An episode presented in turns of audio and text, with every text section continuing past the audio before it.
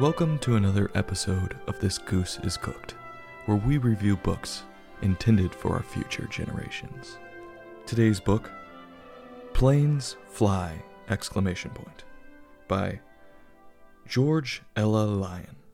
Illustrations by Mick Wiggins. Published by Atheneum, a Richard Jackson book, an imprint of Simon and Schuster's Children's Publishing Division. Planes Fly is a rather large book, in more ways than one, size wise, and how many pages are in the book. Planes Fly! Exclamation point. Takes you on a trip explaining what kind of planes there are, the different parts that make up the plane, inside the planes and outside the planes, the different jobs planes are used for. It even explains the airport control tower. Then it goes on and it explains to you what you will experience while flying a commercial passenger jet. Though it leaves out the fights and people getting drug off planes like you might experience on a Spirit or United Express flight, it might have added a little realism that might have been a little too real for the readers. Then you land, and the book leaves you to do your own travels around the world. I wasn't too sure about the book's title. I thought it was pretty evident that planes fly. I also wasn't too sure about the exclamation mark in planes fly. It sounds like someone was sitting next to the engine for a little too long and they're shouting at you like they are answering a question that you didn't ask. Planes fly! But I was pleasantly surprised with this book, and I really enjoyed it. It was written as a verse novel, and I have to give them credit for making the effort to write the book in poem form, even if I don't like some of the words they use to make the rhymes work. Like, planes have wings, lifted by air that sings.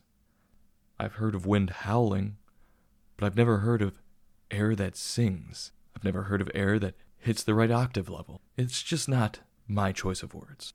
Another rhyme that I wasn't too fond of was Big air buses, room for all of us's. If you read this book a few too many times, and you actually started talking like that, people would probably look at you like you're an idiot. Hey, you need a ride? Yeah, is there room for all of us's in there? I don't think so. I also think the book makes a huge error by including, and I quote, hand built gliders take you for a riders. Not only do I not like the rhyme, but a glider is not a plane. If we considered a glider a plane, we would have said man achieved flight hundreds of years before it actually happened. The whole page could be taken out. It adds nothing to the story, and it's the exact opposite of the book's title Planes Fly. Will gliders gradually fall? I know I'm being a little hard on this book, but I really did enjoy this book.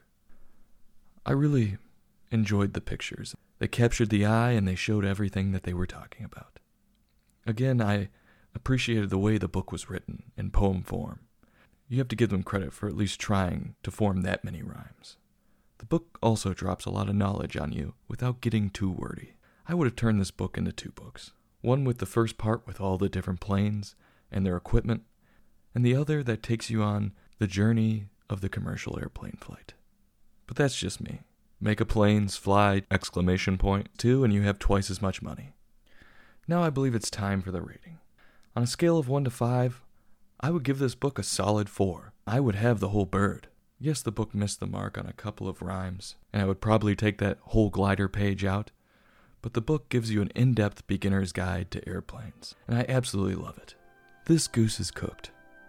You keep reading, and we'll keep reviewing. Join us next time for another in depth review on books intended for our future generations.